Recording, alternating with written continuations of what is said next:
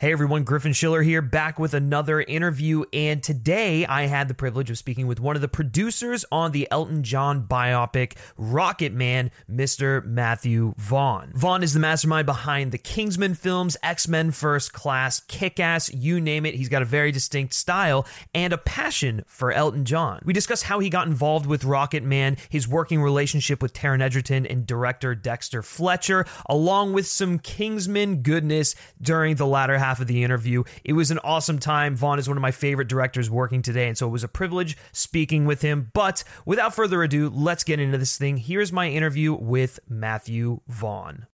I just kind of want to start this off with saying how similar to Elton John and Bernie Taupin, whenever you get together with like Taron Egerton and Dexter Fletcher, the three of you seem to make incredible art. And I'm curious as to what the secret is to fostering such a creative partnership and how it's evolved over the years. Uh, trust and respect, I would say, is the most important thing, and a uh, a unified ambition to make as good and entertaining movies as possible, and and friendship. So we all talk frankly to each other, and we all push each other's boundaries, but at the same time, there to help each other when we cross them, and and you know not not scared to make mistakes, but um, uh, but if it, they're made, we clear up the mess together. Yeah, for sure. Well, and having worked several times with both Taron and De- Dexter, and you know Dexter mm-hmm. going all the way back to like Lock, Stock, have you noticed like any parallels, I guess, between your own creative partnership with with each of them, either individually or uh, together, and like Elton and Bernie's relationship? Um. Well, yeah, I think with Taron, yeah. I mean, watching, I've watched Taron, you know, from a meeting him from a guy that's never done a movie before, walking into an audition, not, you know, knocking mm-hmm. it out of the park, and then going on this unbelievable career of sort of fame and fortune thrust upon him at a very early age, and and but continuing to do great work and having ups and downs, but but you know, deep down has a heart of gold. Like um, you know, there's a lot of similarities between him and Elton. There's, you know that they they're very warm open people, but also incredibly sensitive and um, you know, and don't, don't, like being knocked over, but get knocked over, but then they get up. And with Dexter, yeah, De- well, Dexter is weirdly, so there are similarities. I mean, he was like protege, a little actor, age four, doing Bugsy Malone or whatever he was when he played Babyface, and mm-hmm. he then went through a crazy sort of became this big famous cool actor. You know, went to Caravaggio and Revolution and and in a thing called Press Gang, and then it, everything went wrong, and he got into drugs and fucked it all up basically, and then came back in lock, stock, and one Guy and I over in the audition process, and all became friends, and he's gradually rebuilt his acting and then directing career where he's going from strength to strength. So.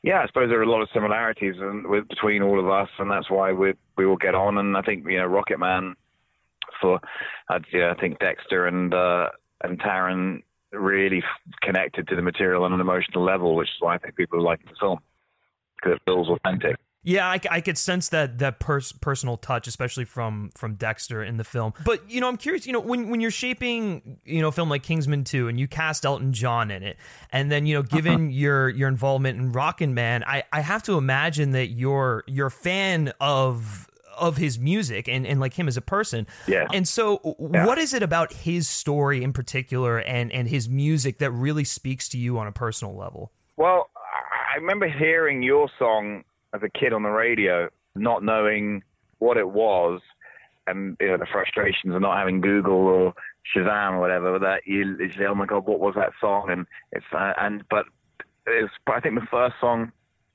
that I actually listened to the lyrics as well, um, and the whole arrangement and the tone of it was like nothing I'd heard before. And then Elton John's in England was very much part of the culture in so many ways. But you know, he was in the Muppet Show. Again, I was like, wow, who's this guy? He was in Morecambe and Wise, which sort of like was a light entertainment but massive TV show. He was in Ab Fab. So he was more than just a singer. He was part of every cultural reference for me, and the songs just you know I remember loving all his music, and then as an eight in the '80s when he did Too Low for Zero, that album was really important to me. I listened to it again and again and again, and and just you know I, I a lot of us grew up with Elton John, and you know, and his clothes and his sunglasses and his tantrums, and uh, you know, when Tantrums Tiaras came out, he made you love him even more, and and he's just been You know, it's been the fabric of my life mm. since I can remember. Yeah. So so when you heard that this was this was a project that was in development, was it was it something that you kind of sought after? Well, no. It was, well, it was an interesting thing that I, I remember it being announced at Cannes four yeah. years before uh, Kingsman, and I was like, God, I can't, I'll be buying a ticket to see that film. I was sort of jealous. yeah, I, yeah. I, I, think I remember thinking, God, I wish I could be, could have been involved in that. I was a bit jealous. I was really jealous. Uh, um, and then when we were making Kingsman: The Golden Circle, I just started speaking to David and uh, Elton and just asking, you know, what's happened to it, and uh, and they just said we're having real problems with it because it's R-rated, it's warts and all, it's fantastical, it's a bit, you know, it's subverting the musical genre. It's got, you know, Elton John singing Rocket Man under a swimming pool with his baby, you know, with the younger self playing the piano. Mm-hmm. It's got the drugs, it's got sex, it's got, you know, it's proper, proper, you know, a good R-rated, sub, you know, subverting musical. Uh, and I was like, well, have you seen any Marvel movies before? It sounds like the perfect musical for me to get involved in. And so I said, let me read the script. And I read it. And when I read it, I was like, what am I missing here? This is brilliant, absolutely brilliant. And uh, I'm in. I mean, it literally, I remember getting in my car, I was filming Kingsman. It was a Friday night. I got in the back of the car to drive to, to, to the house in the country. It's a two hour drive. And it was on my phone and I was going to get it printed up. And I thought, you know what, I'll read the first 10 pages on my phone. And it's the only time I've ever read a script in the back of a car on a telephone. and I just couldn't put it down. And it was 11 o'clock by the time I got back. And I remember immediately saying, and I rang David up saying, I'm so sorry to call you at 11 o'clock, but this script is fucking brilliant. And I'm in. Whatever you need, I'm in. I'm going to make this movie. Awesome. Well, that's, I mean, that's so cool. I, I agree. I mean, you know, I, I don't know how much the script changed between from what you read and what we got on screen, but it. Uh, about 15%. That's about it. Really? About 15, you know, um, you know, Dexter came in and did some moments of genius. The, the, I think the best thing that he added was the, um, the floating and and and uh, the troubadour. That was all his idea. Just, wow. And I thought, wow, what a great idea. Um, but then, you know, it was about mm, you know 85, 90 percent there. I mean, we were just literally tweaking things for budget reasons or just clarity, and we, and we changed some of the order of the songs as well. Mm. Um, but not much. It was there. I mean, it was brilliant. I mean, Lee Hall knocked it out of the park. I mean, I was, you know, I got very excited because the fact Hollywood didn't want to make it, and I loved it. I thought, oh, okay, well, we're on something something interesting here. Right, right, for sure. Well, and and seeing as you were you were first involved with the project before Taron or Dexter, did you ever consider directing it yourself?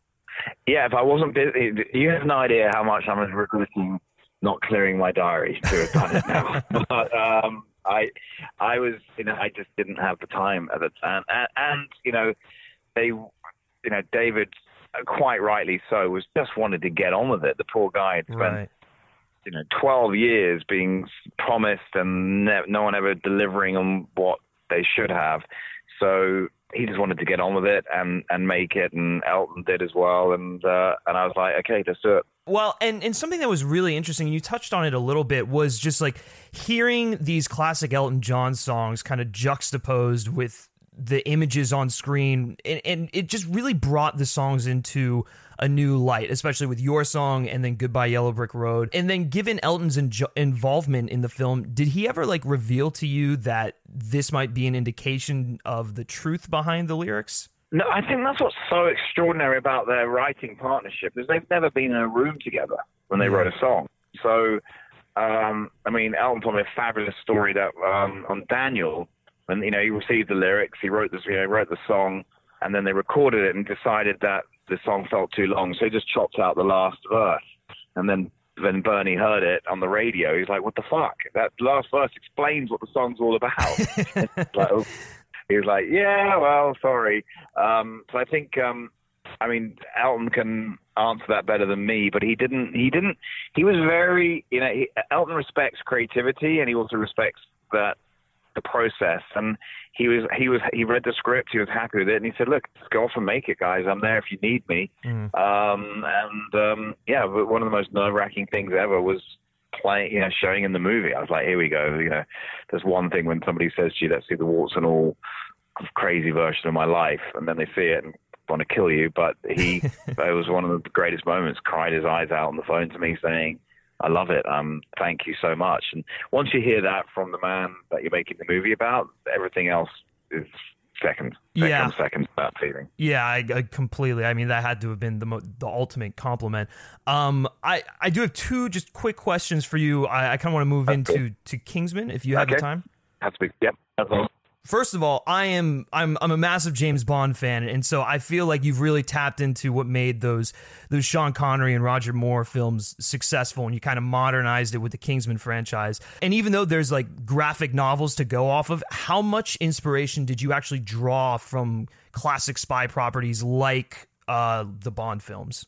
Oh, listen, I grew up on Bond. I'm a Bondaholic, and you know, I nearly directed a Bond, and the and I, you know, I didn't get the chance. If I can't, you know, if you can't beat him, join him, or if you can't join him, beat him, whatever the expression is on that side. And uh, if you can't join him, beat him. I think I'll take that that road. And yeah, no, I just was very. um uh, I, you know, I, I love spy. You know, I, you know, I love everything. I love Austin Powers, man like Flint. You know, Bourne, 24, you name it. I'm a I'm an espionage freak, so I just want to do my own version. Yeah, well, and I mean they've just they've really exploded and kind of come into their own as like the perfect I guess like it's kind of like a companion piece to the Bond films in a way because while while Bond is getting into more of like a serious area, you're, we're able to have fun and go over the top with uh, with the Kingsman films, especially with the second one, which That's what felt we're doing. But give you know, give well, give it a couple of years, and Bond will be zany and and totally mad, and Kingsman's become really serious. so I think uh, I think that's what happens. Where when Bond turns left, we'll turn right. Yeah, yeah, for sure. Um, so uh, next year we're we're hopefully getting not one but like two Kingsman films. We're getting the the Great Game, which is the prequel film. No, you, you, next year you'll get the Great Game, which I wrapped. Well, it's not actually called the Great Game. I don't know what it's going to be called. Oh, okay. Um, the working title, but uh, but um, that we we wrapped last week, so uh, I'm very very excited about it. It's incredibly different. It is actually, you know, I just wanted to do it. As I said, I love spy movies, Yeah. and this is uh, a very very different tone and style of this. You know, it's a spy film like no one's made in a long, long time. Um, and then we hope to shoot Kingsman 3 either later this year or early next year, but it won't be out until 2021. So, um, and then who knows if, if everyone likes the next two two movies. I mean, there's two more to come, and hopefully people like them enough that we can carry on making another one. But you know, it, it, it, I, I, there, there won't. Marvel loves spy films, so I'd love to always be making, you know, and Kingsman. I think the whole point about Kingsman is it's a celebration of espionage, and will Kingsman will always make the, the spy film that nobody else is touching. Uh-huh. Yeah, I, I, I completely agree. Yeah. Uh, well, I just kind of wrap this up. So, really quickly, is is Liam Neeson in fact go, a part of the the Kingsman? No, prequel? he's not. I don't know where that came from. It's funny. No, I was like, everyone said, "Hey, hey, Liam's." I said, "Look, I just wrapped the movie, and unless he's got some amazing prosthetics and he's playing a character I didn't know about, he ain't in the film." Never, never had a discussion. I love Liam Neeson, Yeah, and I'd love for him to be in it, but um, no, I, I have no idea where that. Came. It was a weird, weird thing that was written. I think it was Deadline. Someone It was deadline. Yeah. said- Yeah. yeah, and they got the names of people. It was a weird. I don't know where that came from. I mean, I've, it was odd. Well, I mean, that's if I'm going to say someone's in it who's not in, I should be saying Leo DiCaprio or someone. You know what I mean? exactly. Yeah. Oh well, that's that's too funny then. Um, for for Kingsman three, and this is going to be my last question. For Kingsman three, uh, what what can we expect to kind of close out the arc between Eggsy or- and uh, Harry? You can expect the unexpected, is all I'll say. But you, it was they, they both go on a journey that um, we're literally finishing the script off uh, as we as I speak. Um, but they go on a journey that uh, that if anyone sees it coming, then then um then I, I'll give up. well, that's I mean that's exact that's all we could hope for. You know, with these films, they keep Yeah. you keep upping the ante with each one, and it, it keeps on getting more and more extravagant. And I yeah, we we definitely don't expect what we get. So I, I think it'll be. Uh, I I can't wait You to see it. People will either freak out in a good way or freak out in a bad way, but they will freak out. well, that's a, that's a good sign. That's a good sign then. Well, uh, listen, Matthew, thank you so much for your time. I really, really appreciate it, and uh, I, I wish wish you the best with Rocketman and the rest of the Kingsman projects. Well, thank you, and please tell everyone to go see it. Well, there you have it. That was my interview with Matthew Vaughn. Be sure to check out Rocketman, guys. It is one of my favorite films of the year. Taron Egerton boasts one of the best performances of the year, and Dexter Fletcher directs the hell out of it. It is now playing in theaters, so be sure to go get your tickets. As always, don't forget to subscribe to the Playlist Podcast Network on iTunes, Spotify, or wherever you listen to podcasts for more interviews such as this, reviews, and much more. Thanks for checking out this interview, and until next time, take care.